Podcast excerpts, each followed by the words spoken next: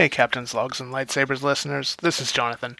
Today's episode makes mention of some difficult topics. These topics include self harm, suicide, psychosis, loss of family and loved ones, and more. Please stop listening if any of these themes may be potentially triggering to you.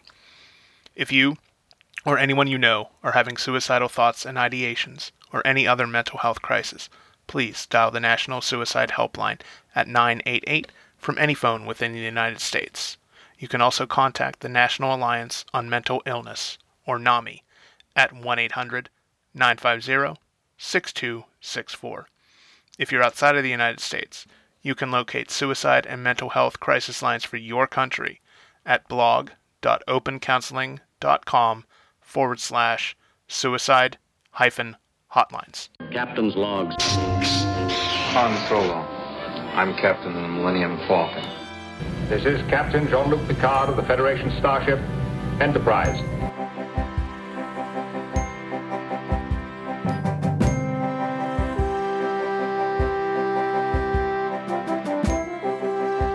Priority 1 message from Starfleet coming in on secured channel. You're listening to Captain's Logs and Lightsabers, part of the Geek News Now podcast network. Hey, welcome to Captain's Logs and Lightsabers. We are the podcast on the Geek News Now network that discusses both Star Trek and Star Wars in the same show. I bet you probably thought you were never going to hear from us again, did you? but anyway, my name is Jonathan. I'm just one of the hosts on this show. I'm joined every single episode by my friend Chris Stow. How you doing, Chris? I'm doing great, Jonathan. It's good to be back here. How have you been? I'll tell you what, man. It has been uh, a, a quite a whirlwind of four or five months since we last talked and recorded. Uh, just kind of a, a give our listeners a little background to why we've been gone for so long. So June first, I well, actually, let's go back a little bit further. So the beginning of May, I was on vacation for two weeks. And then on June 1st, I took a brand new job, completely different career field, a, a job that changed my schedule drastically from what I was working, and it was hard to kind of get used to. And now, uh, you know, now that I'm finally, you know, a few months in, I have a rhythm. Chris and I here have found some time set aside so that we can record. But yeah, yeah, we're back, and we we thank you for sticking with us for this long. I I never wanted it to go this long without a new episode, but unfortunately, here we are. We're we're several months hiatus, but we are back. So, Chris, uh, why don't you tell our listeners what has been going on in your life the past few months? Well, it's it's certainly been interesting. So I unfortunately, starting in May, um, I lost my uncle. He had been sick for a while. And then at the end of May, also, as many of you know, I am a uh, private practice mental health therapist. And unfortunately, we deal with a lot of interesting topics and situations. Unfortunately, I lost a client to suicide at the end of the month, of, of end of May. So that was very difficult to deal with. I've never had that happen before. Uh, shortly after that happened, I had a client that had a first psychotic break, which took a lot of time away and affected uh, about a week worth of my practice. I got sick right after that, days after that, with a sinus infection. I was sick for almost a month with that, about three, three and a half weeks. Then a month after that, at the end of July, I got COVID. And then my wife had it obviously right after I did. Then things seemed to be getting a little bit better. I went into August. I was I went to day one of Steel City Con and woke up the very next morning. Uh, we got the news that my father-in-law had passed away in his sleep. So we've been dealing a lot with trying to make sure my mother-in-law is doing okay and uh, helping her with things around the house, helping her get the funeral arrangements, all of that together and then uh, had another loss uh, in the family just uh, a couple weeks, or I would say actually last week. Uh, I'm not going to say who it was because um, that's that's kind of private with who it involved. Um, but just a lot of loss this summer and a lot of sickness. Um, so the fact that we're back and doing this is finally it's going to be wonderful. I'm hoping the fall is going to bring some really good uh, luck. You know, yeah, for sure, man. Uh, first of all, my condolences on on all the loss that you've experienced these past several months. That that can't be easy. Um, it, It was wild. I've never had, I've never really dealt with death in my life. I had a grandmother die when I was nine, a couple uncles here and there, and then my my grandmother, who was really in my life, she died when I was 26. Since then, there's been no death, and now all of a sudden, bam! You know, it's, it's a wake up call when you start seeing your parents and and uh, in laws passing away. It's very, it's rough. You know. Sure. Yeah, it's it's not easy to lose a parent. Yeah, yes, and my, and my wife's learned has dealing with that. It's it's it's been something, you know. But like I said, I'm just glad that you and I are back together here, and we can actually talk about some nerd stuff and actually have some fun going Right? into the rest of the year. You know. Exactly. Well, I mean, I don't want to drag uh, our listeners down along this path that we've been uh, on, but um, so so let's let's kind of transition and talk about some happy stuff. What do you think about uh, jumping into how did you geek this week? I think we can definitely do that. So, how did you geek this week? This past week, Monday through Friday, the 19th through the 23rd, I got the opportunity to sail on the brand new Disney Cruise Line vessel, the the Disney Wish. What's geeky about the the Disney Wish isn't of course there's a bunch of Disney nerds and myself being one of them out there. But, you know, as far as you know our our domain and what we like uh, there's a big star wars and marvel presence on this ship which is something relatively new you know even though you know, essentially even though disney has owned marvel and star wars for uh, almost a decade well actually they they purchased uh, lucasfilm a decade ago already surprisingly uh, 2012 and it's now 2022 they, they just didn't have a, a huge presence on any of the ships uh, of these two massive titans uh, of IP. So that the Wish is the first voyage or the first uh, Disney vessel that was really it, to really incorporate Star Wars and Marvel quite heavily. So jump into the Marvel connection. Um, they there's an entire restaurant that is a Marvel themed dinner show. Like for example, it's it's the the idea is you are brought into Pym Labs, and uh, the main characters in the dinner show are Ant Man and the Wasp, and you know if you've seen the Ant Man movies, you know things don't always go perfectly for Scott Lang when he's using his new abilities that you know that he discovered. So there was there was some comedy and some things happen on the ship. Things happen to the ship. It, it was fun. It was really cool, and it had that that that level of of comedic timing that only Paul Rudd is is uh, able to uh, to bring. You know, Yes. it was a good time. It was a really good time. And then, then as far as the Star Wars component on the ship, there is a a lounge, a bar called Star Wars Hyperspace Lounge on board.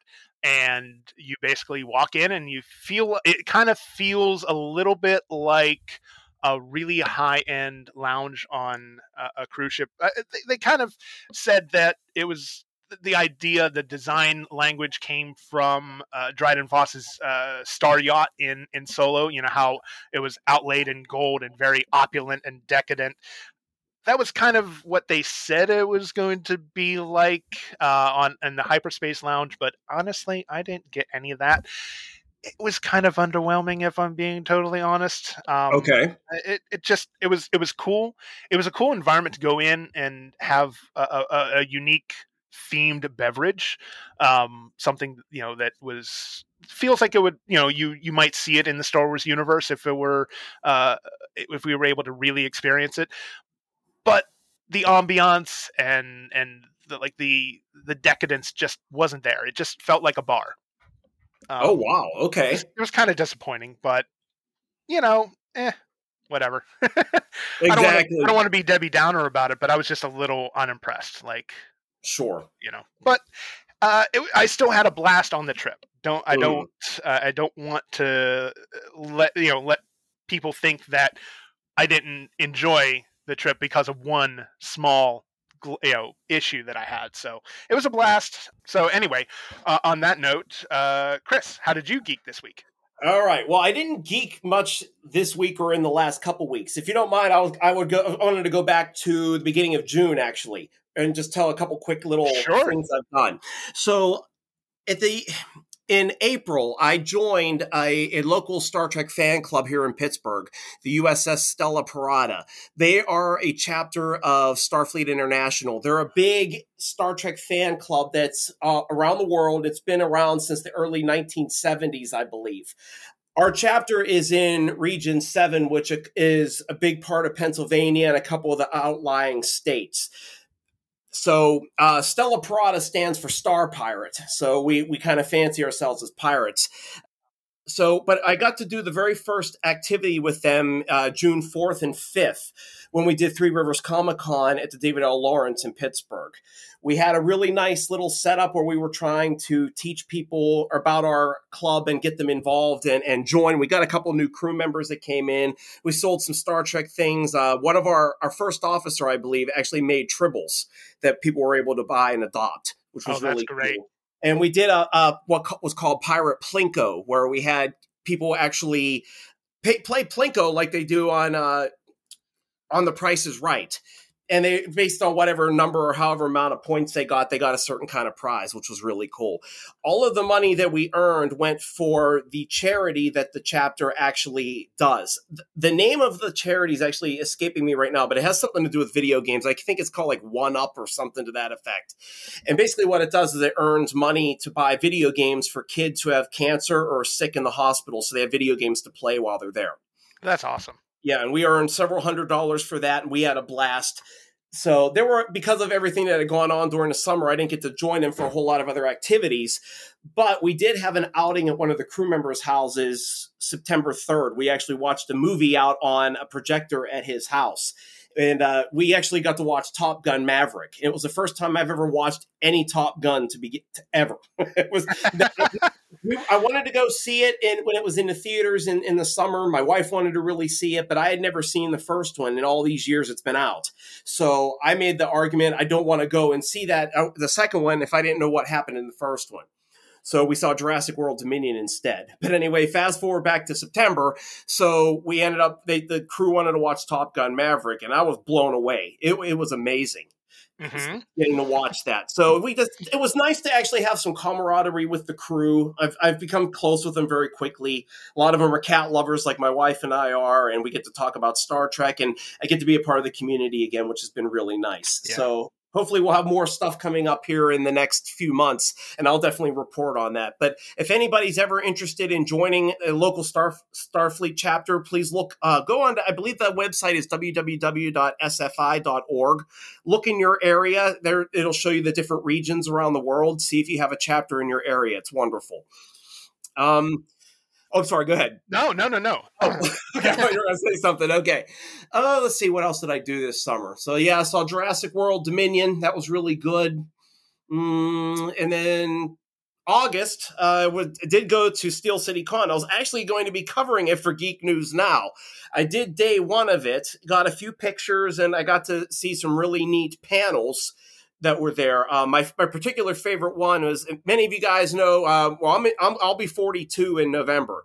So I grew up with all those really great 80s sitcoms, and there was a reunion of the characters from Perfect Strangers. Uh, uh, Mark Linn-Baker, who played Larry Appleton, and Bronson Pinchot, who played uh, Balky from Mypos.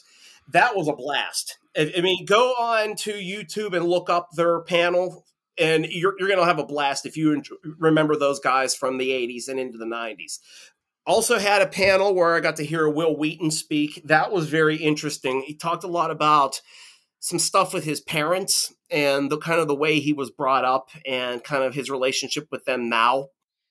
It was it was very interesting kind of the the back backstory of being a child actor and how that impacted him growing up and the kind of person that he is now. So again, if you can go on to uh, YouTube and you can find his panel from that day, it was August 12th, I believe it was. Yes, it was August 12th. Definitely look that up. It, it's a really good insight into him. We also learned a little bit that he's kind of, I guess, a self described germaphobe. He actually wore his mask during the entire uh, presentation. It was kind of hard to hear him a little bit uh, but he still he that's something that he's dealt with his whole life is kind of uh, a fear of germs and that kind of came up in his in his speech as well. So that was so with me as I've suffered with OCD and had an issue with that when I was a teenager. That kind of hit close to home with me. Sure. So it was uh, it was it was a very it was just very interesting. But he didn't talk just about Star Trek. He talked about a whole bunch of stuff. But he did also say, if any of you guys watch the Ready Room after some of the Star Trek shows on Paramount Plus he said that when he's actually geeking out there, that's not just him putting on a persona. That's really him geeking out with the cast members of the different shows. So that it was nice to hear that that was something genuine because sometimes people fake it, you know, to kind of get through it, but he doesn't do that. Right. No, I know. I know. Wil is a massive, massive geek. So it's definitely nothing. Uh, it's not a show. I mean, it, it, yes. You know, he is he's genuine. He is nerdy. He is us. yes, and that that's what made it very nice. Is it just wasn't somebody just putting on an act. It was somebody who was who was one of us, and he talked to us at that like that during the panel. Um, a couple other people that we saw there. Edward James Olmos was there. Most a lot of people remember him from Miami Vice, but I know him from Battlestar Galactica as Admiral Adama he he thanked the audience for all of the support over the years with his different projects, and he ended it with the "So say we all" chant. That, nice. that, he, that was to be able to do that with him. You know, starting small and building up to like shouting it the third time that he said it. That was that was that was a geek moment that I'll, I'll never forget. It, it, was very special, and the whole audience did it with him. It, it was wonderful. Uh, there were a couple other people. I think we saw Joey Fatone. I think was there. He actually put on a pretty good panel. Um, I'm not really a big boy band person. I like New Kids on the Block because my wife's a big fan of it. I think your wife is too. Oh, so, much, very yeah, much, very much so. So yeah, so but um, other than that, I mean, so I didn't get to see the other two days of Steel City Con because my father-in-law passed away, but it was it was a good having that one day and those five hours straight to getting to watch those panels. So, ever as people, some people know, I'm a very very big proponent of. I want people to go to their local cons. It really helps bring uh, attention to the communities that they're in, and it makes those areas grow and makes the the cons grow. So please, if you ha- if you can get a chance to go to your local conventions, please look them up and go. They're a blast. Yeah, I agree. So I just want to touch on a couple things that uh, you mentioned. Um, first of all, I I like Jurassic World Dominion. It was it was a decent movie. Uh, I don't know if it quite capitalized on what I expected it to after mm-hmm. the second one, but mm-hmm. eh, it was it was still enjoyable. I had fun. I had a blast. That's all I care about with a movie. Definitely. I mean, will I ever watch it again? Eh, probably not. Will I buy it on digital when it's like five bucks? Maybe. mm-hmm. uh, you know, just so I can have access to it if I want. Um, Top Gun Maverick was freaking amazing. Yes. Uh, and I, unpopular opinion time, I do not like Top Gun, the the original one. I do okay. not like it. I think it's a. I don't think it's a good movie. I, I think it is a giant two hour commercial for the uh, U.S. Navy, um, which isn't necessarily a bad thing, but it's also not a realistic depiction of what life in the Navy is really like. So, mm-hmm. not a good commercial. Uh, okay, but, but, but I really, really, really enjoyed uh, Top Gun Maverick. I thought that the aerial combat was incredible. I don't know, maybe because the uh, the final uh, third of the movie was basically uh, a trench run like A New Hope. yes, good point. Yes. Uh, that was that was a little on the nose um, as far as a reference, but it was still enjoyable. It was, it, you know. mm-hmm. Yes, yes. But the fact that they did that with real fighter jets in real locations uh, instead of miniatures and some clever camera work. Yes. Oh, I can imagine, without a doubt, without a doubt. I also what I really liked about it. Maybe this isn't a, a popular opinion either, but it was just a movie that you could go to and have fun. You can mm-hmm. escape for a couple hours and not worry about it. I think nowadays, regardless of the political spectrum, I think there's too much political stuff in a lot of things, and some people it's kind of turning some audience off, where people just want to go and have escapism for a couple hours you know? So it was just a fun movie to just go and and, and enjoy it. I don't know i i didn't see any political stuff in it. Maybe i'm i'm just naive and i just wasn't paying attention. But it was just a fun movie.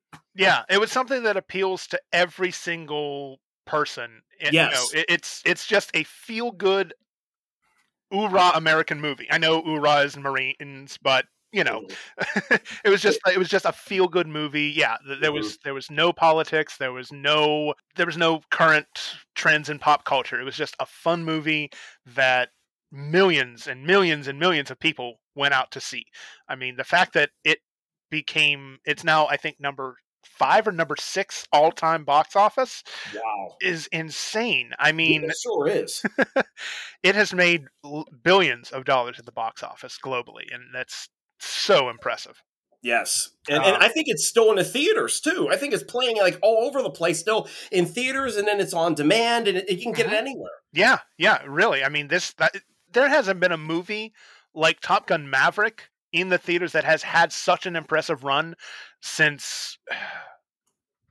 I, I don't even think that uh, the, the the recent Star Wars trilogy movies were in theaters nearly as long as Maverick. I I'm struggling to find to think of anything that lasted uh, four months at the box office and and still being shown in theaters. It's it's crazy. Exactly. I, to be honest with you, I think the last couple movies that went that long were probably Titanic in 97.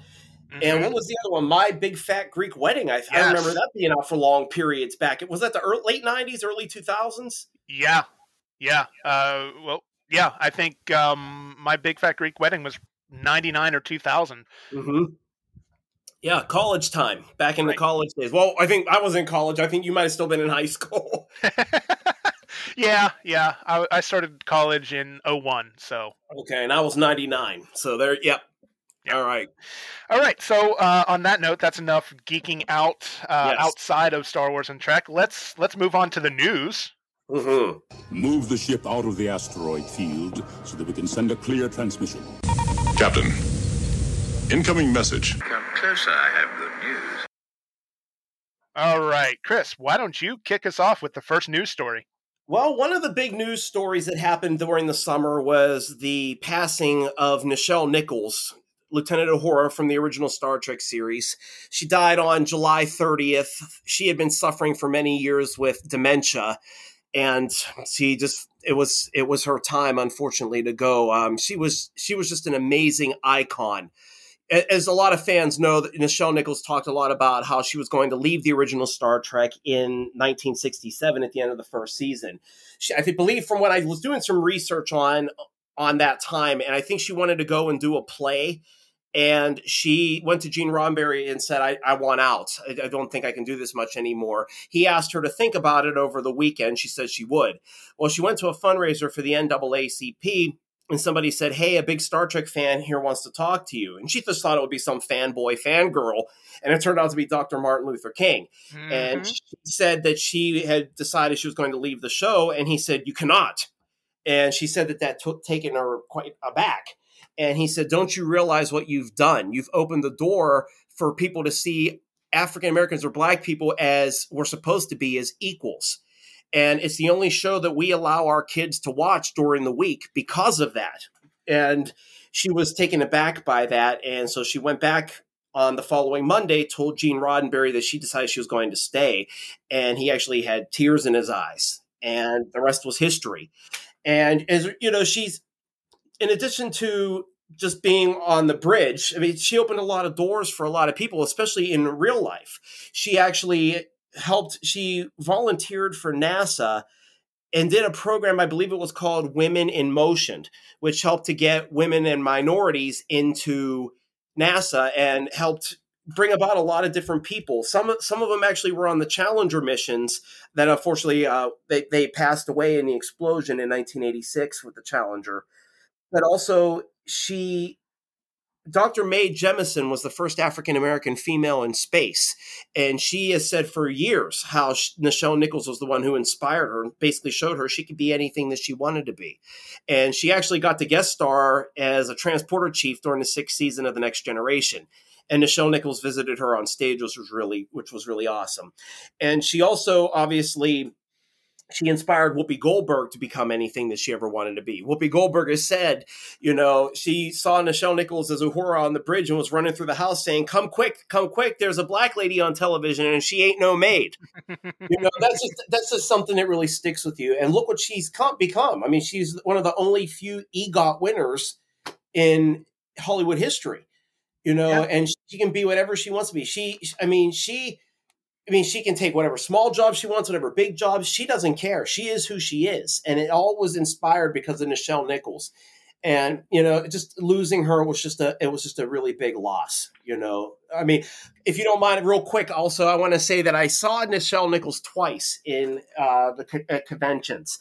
Uh, the first one was in 1992 at Monroeville Expo Mart. I was uh, 11 years old at the time and she it was my mom we used to joke was like roseanne because my mom had that voice that could bend steel when she talked. Super loud.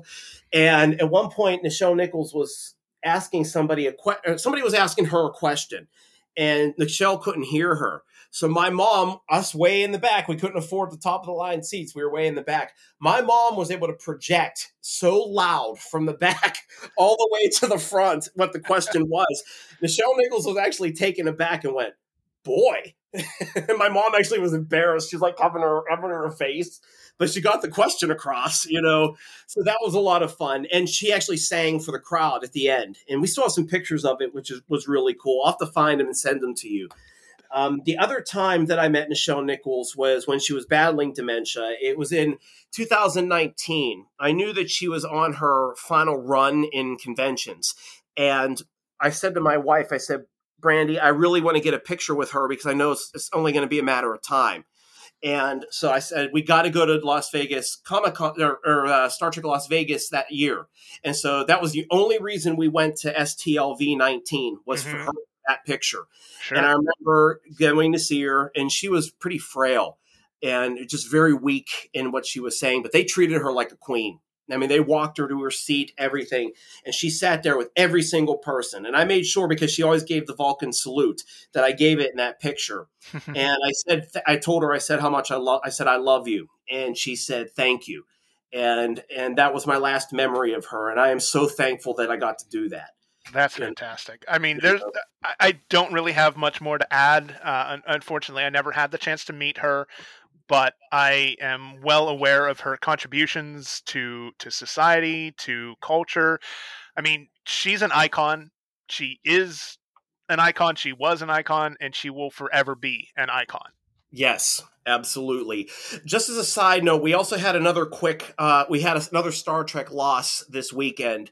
Louise Fletcher. Um, she played Vedek and then Kai Winn in 14 episodes of Star Trek Deep Space Nine. She passed away at her home in France over the weekend. I believe it was yesterday. She was 88 years old. Uh, many people may not know her outside of Vedek Winn or Kai Winn, but she was also in the 70s. She was a, uh, she won an Oscar for playing Nurse Ratched in the movie One Flew Over the Cuckoo's Nest with Jack Nicholson. That's right. Yes. I forgot about that. Yes, she was an amazing actress. I'm sure so many people love Deep Space Nine, partly because of the 14 episodes she was in. She was just phenomenal, Sure. and it was just another another tug at the heart, another loss from my childhood Yeah. after Nichelle Nichols. So you know, rest in peace, Louise Fletcher. Thank you for your contribution to Deep Space Nine and to the Star Trek community. Absolutely. All right. So um, let's leave the depressing news and, move into something a little bit happier. So on Star Trek Day, we did get a new uh, teaser trailer for the third and final season of Star Trek Picard. Chris, do you want to talk a little bit about what happened in the trailer, what we can look forward to in the show? Sure. So it, there wasn't a whole lot of detail given.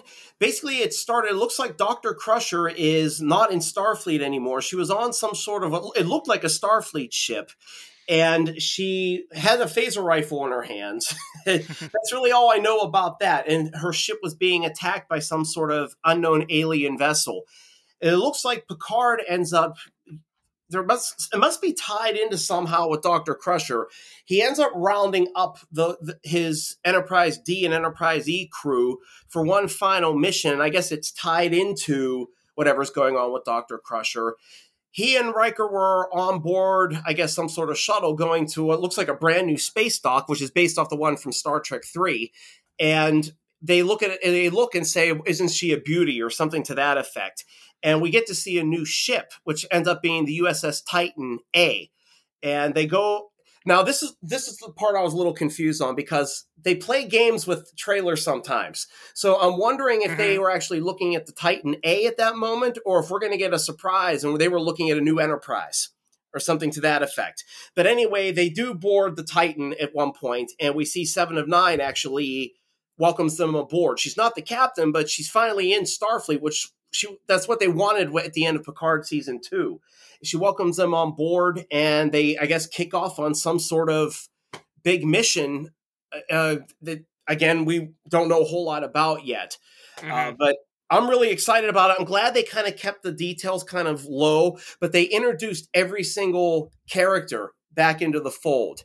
And one thing that I was really, really excited about, and this goes back to when they had a teaser trailer in, uh, I believe it was July 22nd, the day I got COVID. I actually was the day that that trailer came out.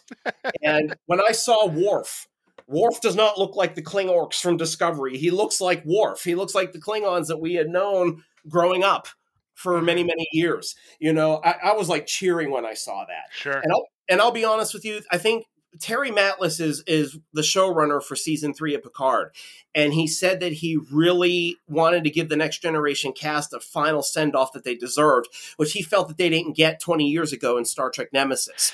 No, they really did not. Yeah, God. exactly. I, st- I've still only seen that movie once, and I don't think I have a desire to see it again. Really? Now you're gonna you're gonna be surprised by this. Nemesis is actually my favorite of the next generation movies. Okay. Now I will I will say First Contact is the better cinematic script. Sure. Definitely.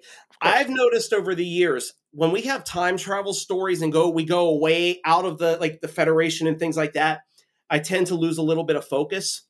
And I really that's I think what I enjoyed about Star Trek Nemesis was it we're in the 24th century, it continued that element. We got the Romulans in it, which I was really excited about. And me being an identical twin, I kind of related to what Captain Picard was going through. The uh the duality, the, the personality, kind of having his own twin there and seeing Mhm. the opposite side of himself. I mean, obviously my twin, my identical twin is not evil like Shinzon was, you know, but in high school, I remember going through that depression, going through that, you know, being compared, well, Matt's like this and Chris is like that you Mhm. know, and and all of that. And I remember in eleventh grade dyeing my hair black, trying to ch- be different from him, and it didn't look Mhm. good by the waist. That's when my hair started to fall out. So don't dye your hair black, people, if you don't, if, if you can avoid it, you know. So, but uh, so I get that and the whole thing with Data and B four. So I I resonate with that, and I think that kind of draws me into the story a little bit. But I agree. I think that they didn't have the final ending that they deserved. So I'm hoping that Picard season three will give them that. Yeah, I hope so too. Um, I, I, I really, really am excited to see this one final hurrah uh, of the next gen crew.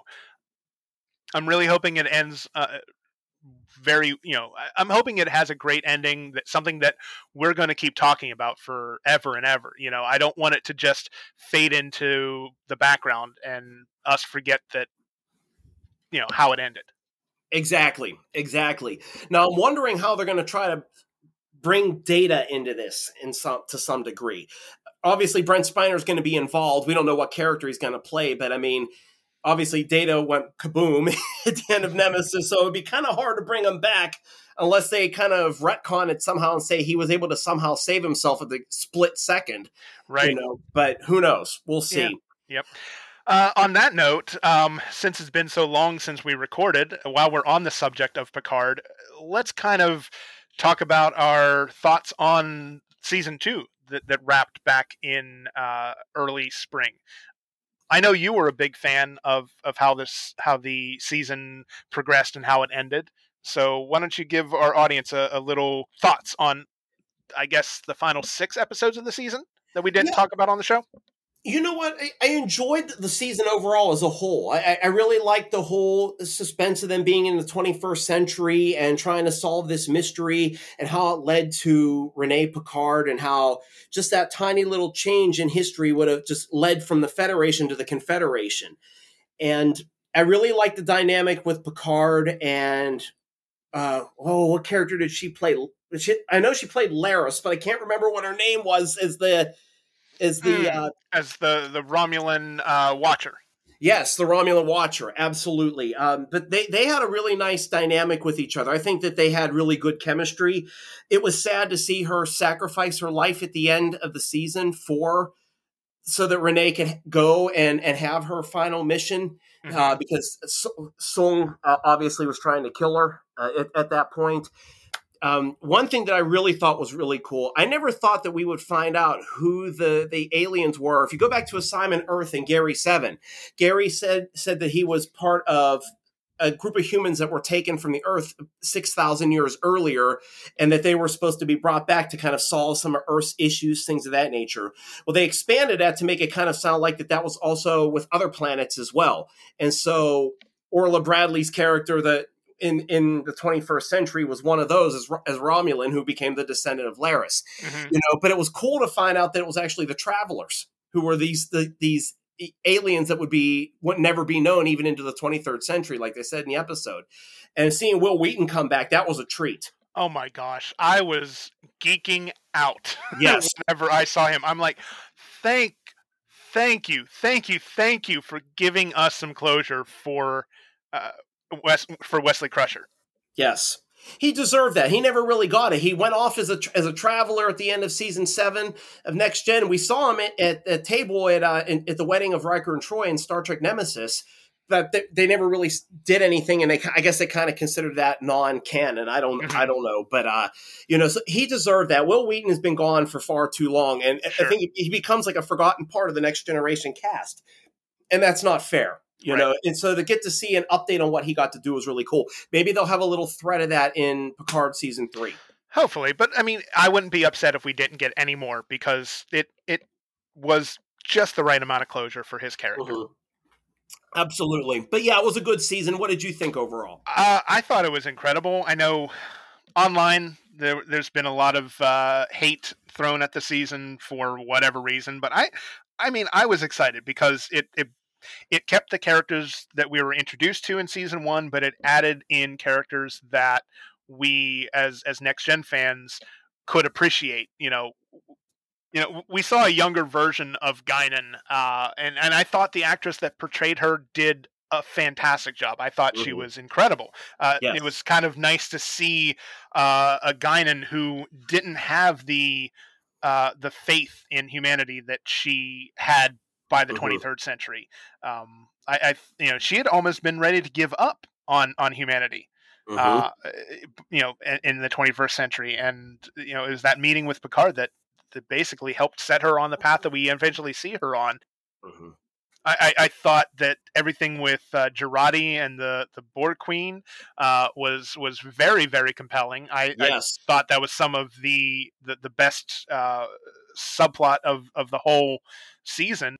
I had my suspicions that maybe Jurati was the Borg Queen, and of course, Mhm. you know that we saw at, at before they went back in time. I, you know, because they intentionally kept her face completely covered. Obviously, they were planning for some big reveal. You know, and then when we see uh, the the Borg Queen and, and Jurati kind of become one, um, I'm like, yeah, that, that's exactly who that Borg Queen is in the 24th century.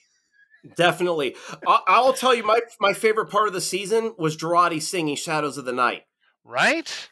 Oh my gosh! I'm sorry. I'm, that turned that turned me on, man. I'm sorry. Just oh, she was her voice. Oh, Alison Pill has a fantastic voice. My gosh. It, it, it was unreal. And you know, I will say one thing I really love about Star Trek in the present is that they're not doing what they did during the, the Berman era. It always seemed like all people did in the 24th century was read Shakespeare and listen to Bach and Beethoven. you know, like what happened to all the, the these rock songs and stuff that people love? So finally, Right. you even saw it in Discovery. They were listening to rock music, and, and in Lower Decks, they talked about the Beatles. You know, we're finally seeing some of that play in, and that's one thing I really enjoy is, is some of that current contemporary stuff. It shows that at least people in the 25th century are actually starting to still listen to that. Mhm. You know, it, it was just it was a nice change from that. Oh, yeah, yeah. stuff. You know.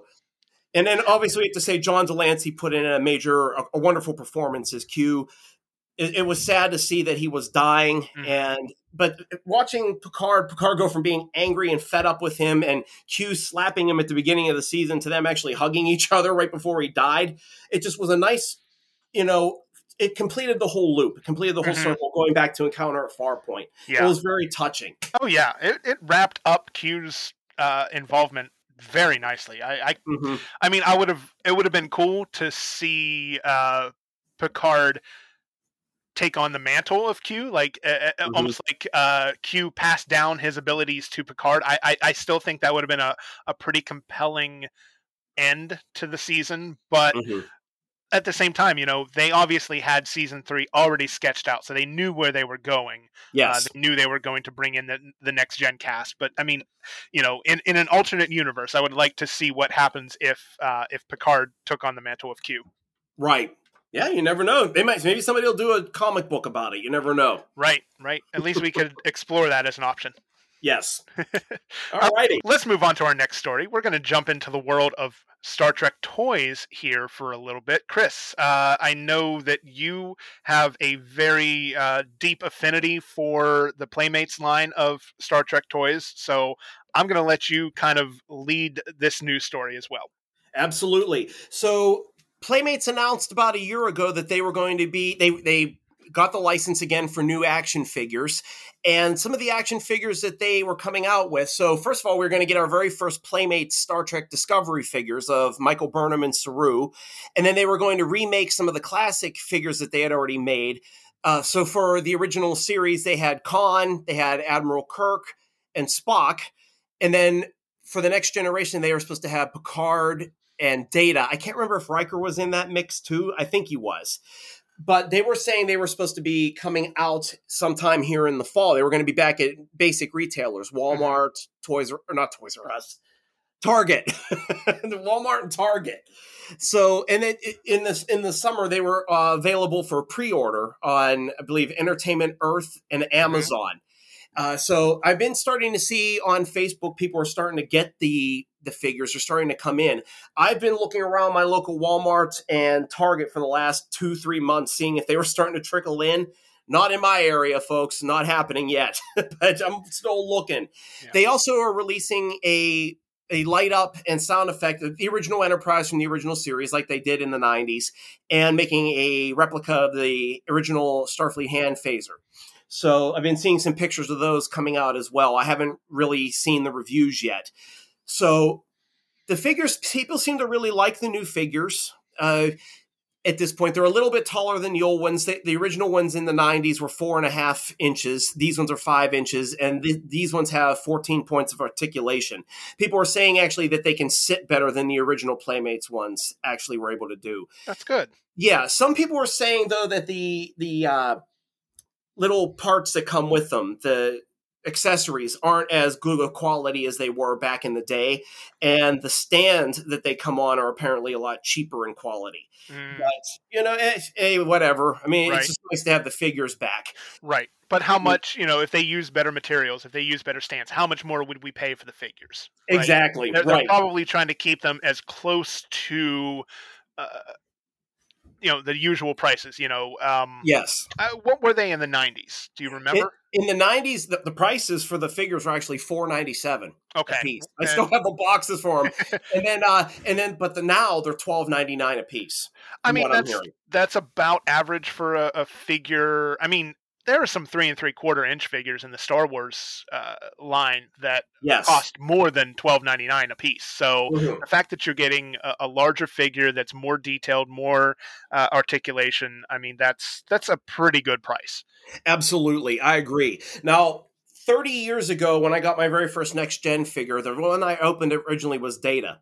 So now it's thirty years later. I'm that's what I'm going to do. As soon as I see the Data figure, that's going to be the first one I get and open, just to Mhm. kind of continue that tradition. Got it. you know? Got it. So, alrighty. Another little fun tidbit about Star Trek items that are going to be coming out is Nerf actually admitted through Hasbro that they are going to be releasing a dart gun, two of them actually.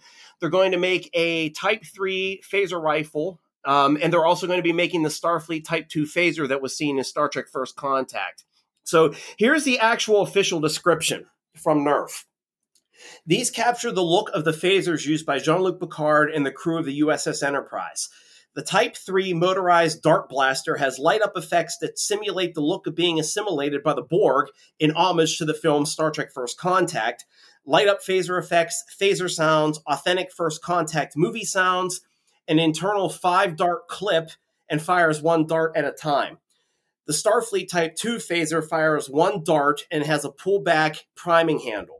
So, according to the story I'm looking at, at on TrekMovie.com, the phasers are actually going to be sold together, but get this, they're priced at $119.99.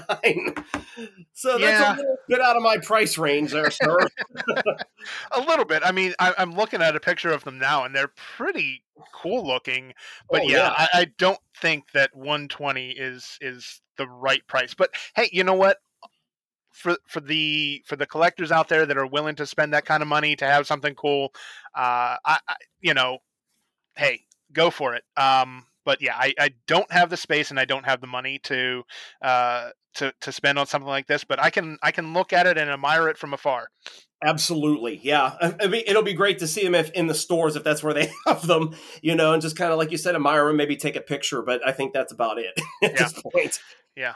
All right. Yeah. So our last bit of news about toys uh, is kind of a bit of a downer, unfortunately, but there's still you know there's still plenty of hope. It's no big deal, really. Uh, so Eaglemoss, which if uh, if you've been listening to us since the beginning, you might remember we did an episode on Trek and, and Star Wars toys way back. I think episode three or four of the podcast. Um, but you know we had mentioned towards the end that Eaglemoss was one of the the license holders uh, that had taken over the Star Trek line, and they were producing some really, really high end, really detailed, um, not so much toys, but uh, collectible models of, of Starfleet vessels. Uh, and, and unfortunately, the Eaglemoss Company, uh, they're a British based company, so they've gone into what's called administration. Uh, essentially, it's the equivalent of Chapter 11 bankruptcy in the US, where uh, the, the company is unfortunately folding and, and they will no longer have uh, any licenses. And unfortunately, it doesn't look like they're going to recover from this administration um, tag. It looks like they will completely fold, which is unfortunate. Um, but like I said, there's still hope because there are plenty, plenty of uh, big companies out there that would probably love to handle the uh, the super detailed, the super uh, collectible uh, high-end ship models. Uh, just for example, company I can think of off the top of my head is Gentle Giant. Um, they do a lot with Star Wars, and they have produced some very, very, very good uh, Star Wars um, high-end collectibles. So there's still plenty of hope for for us to get some uh, high-end Trek collectibles again. Oh, that's good. Uh, yeah, I don't want to see the Star Trek collectible phenomenon go away. I mean, I, it never will 100% go away, but I, I miss that old 90s heyday when you had toys and, and collectibles everywhere, basically. Sure. You know, so hopefully, it, you know, we'll start seeing some high end collectibles again and, and, and get some good ships going, definitely. looking at our next bit of news so the obi-wan kenobi uh, limited series on disney plus has come and went since our last uh, recording. So chris and i are going to briefly talk about what we thought of the series as a whole. And i guess we'll give two of our favorite moments uh, of of what we saw in in the show. So i'll, I'll kind of kick us off. I, I thought that the series was good. I thought it was pretty dark. When we first meet Obi Wan, uh, about ten years after the events of Revenge of the Sith, he is broken. He's he's a very very broken man. He he has lost his connection with the Force. He is working at a like a meat processing facility where he's like, you know, slowly carving meat from some kind of space whale it looks like? I don't know what that thing was. But yeah he's he's just basically he's working he's working for very minimal wages. He's living in a cave. He doesn't even have the the hut that we uh that we meet him in in for the first time in uh, a new hope. Uh he's just living completely broke completely lost his connection to the force. He's almost hopeless. I mean his only real friend that he has is the Eopie who can't talk back to him, uh, and then he has a relationship with this Jawa who likes to steal from him and then try to sell his own stuff back to Obi Wan. Yeah. uh, so yeah, Obi Wan is very broken when we meet him, and, and it was not. I was not expecting that. I don't think. Um, I mean, he's still watching over Luke from afar, but you know, like he that's that's the only thing that really I think that keeps him going. Um, but you know, he he receives a plea for help from uh, from Bail Organa because you know Leia is is kidnapped and taken off of the planet of Alderaan. Um, man, that that and the whole you know young Leia thing was completely uh, shocking. I was not expecting that, and and I loved every minute of it. um, you know, so the rest of the season essentially, you know, is Obi Wan trying to rescue and and keep uh, Princess Leia out of harm's way um, while being chased by some Inquisitors. Uh, there's some interesting little plot developments. Um, you know, we find out that uh, this the um, the main Inquisitor is not really playing for the Empire. Um, but unfortunately, uh, she was not as stealthy or sneaky as she thought she was. Um, you know, Vader was fully aware of what she was doing and just basically let her uh, think that she was in control when she really wasn't. So, yeah, I mean, I thought I thought the series was excellent. I thought it was uh, a little darker than I expected it to be, but it ended on, on a happy note, which was, you know, I guess you know, eh, eh, pretty much with the exception of Empire, most Star Wars ends on at least a positive note. Uh, Mm-hmm. You know, so that was good to see it end like that. What what were your um, overall thoughts, and then what were your what were one or two of your favorite moments? overall, I enjoyed the series very, very much. It was nice to finally get a, a picture of what happened during those 19 years uh, between the, the, the different trilogies. It was weird. I always kind of pictured Obi Wan was kind of fine on on Tatooine, just kind of doing his own thing, watching Luke, and just kind of going back and forth, training, whatever. So to see him so beaten down and broken wa- was very hard, even down to the point where he tried to deny who he was in front of that Jedi who ended up being killed in the first episode. Mm-hmm. You know, it's like he just wanted to completely distance himself from that. Even down when after Leia was taken and uh, taken captive and Bail Organa called and asked for help, it was like he just numbed himself. It was just like that was my past. What am I going to do now? At, at this point, I loved when Bail basically put him in his place and made him say, you know, and it was actually kind of almost like what the audience maybe it was even saying. Luke wasn't the only special one here. It, Leia had a destiny too, as them being the identical twins, or not identical twins, as the twins. You know, so it was it was nice to kind of see him be like, you know what? Yeah, Leia has an has an important purpose here too. It's not just Luke. It's not just the boy. You know, so and the interactions with li- that little Leia was probably the highlight of the series. Oh She- yeah, she was so perfectly cast. Carrie Fisher, what I guarantee, would have loved this little girl. oh yeah, I mean, the spirit of, of, of Leia was just, and Carrie Fisher was in this little girl. and the sass. Yes, you know, and, and you know, saying that you know you're probably my gr- you know grandfather maybe when they were on that planet. Mhm. It, it, you know, just it, they she nailed the role, and she she probably to me kind of stole the show. To be perfectly honest, there were some definite shock moments during the during it. Uh, watching, seeing in the what was it episode four when he was down in kind of like the basement of that that building that that, that underground building they were in and watching all the dead seeing the dead jedi in Mhm. storage especially the the the youngling there i'm not exactly sure why they they went and did that i guess unless it was just to say look what we were able to do Yeah. you know and i was kind of wondering are they cryogenically frozen or are they actually dead and just put in storage I I have no idea, but it was very. Oof, it was. It was. it was gruesome yeah, very much. Um, Yes. Yeah, I, I wasn't expecting that either, and honestly, I, I kind of forgot about that scene until you mentioned it. But yeah, Mhm. yeah, yeah it, it- yeah it, it was it was definitely one that stuck out. Also in episode five when obi-wan kenobi and reva were talking through the door and they were talking about the whole reason why she was the way she was. She was angry at anakin and through and darth vader because of what he did what she mm-hmm. witnessed and then obi-wan because she was like why didn't you stop him You know, so like it's, a, it's you finally see why she was so angry at Obi Wan and so intent of trying to go and get him. I think you're absolutely right that it was wonderful watching Vader playing the mind games Mhm. you know, with with Reva. I mean, it's certainly in character with him, and it, it kind of parallels the fact how em- the Emperor kind of played games psychologically with Anakin before he fell. You know, and, and how he continued to do so, even though as he was Darth Vader. So it, it was very interesting. I loved Reva. I, I know a lot of people weren't interested. They said she was a bad actress, things of that nature. I really liked her from the very get go. Watching her performance, she scared me Mhm. and I felt the, the genuine anger and hate and the impulsiveness that she had. She brought a lot of depth into that role, and I'm sorry that people didn't enjoy it. I think they missed out. I think it was she was she had a wonderful performance. I hope that we see her again in something. Oh, yeah. becomes. Absolutely. I mean, she's. I mean, she's been in stuff like this was Mhm. hardly her first role. Um, but uh, yeah, I, I think she would. I think she played the the role perfectly. I think you know she embodied uh, the ideals. I mean, even though it was a you know a, a front, but I think she embodied the ideals of the Sith. She was ruthless.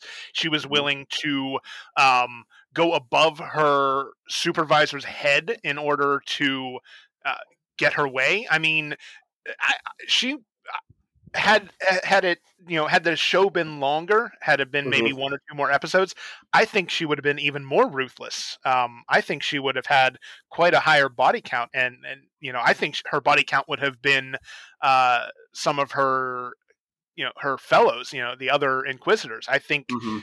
I, I definitely think she would have uh, gone off on on one or two of them um, yes, if given the opportunity. But yeah, I, I think I mean she played she played the role exactly how I imagine the Sith would be. You know, ruthless, cunning, and and willing to do whatever it takes to get ahead.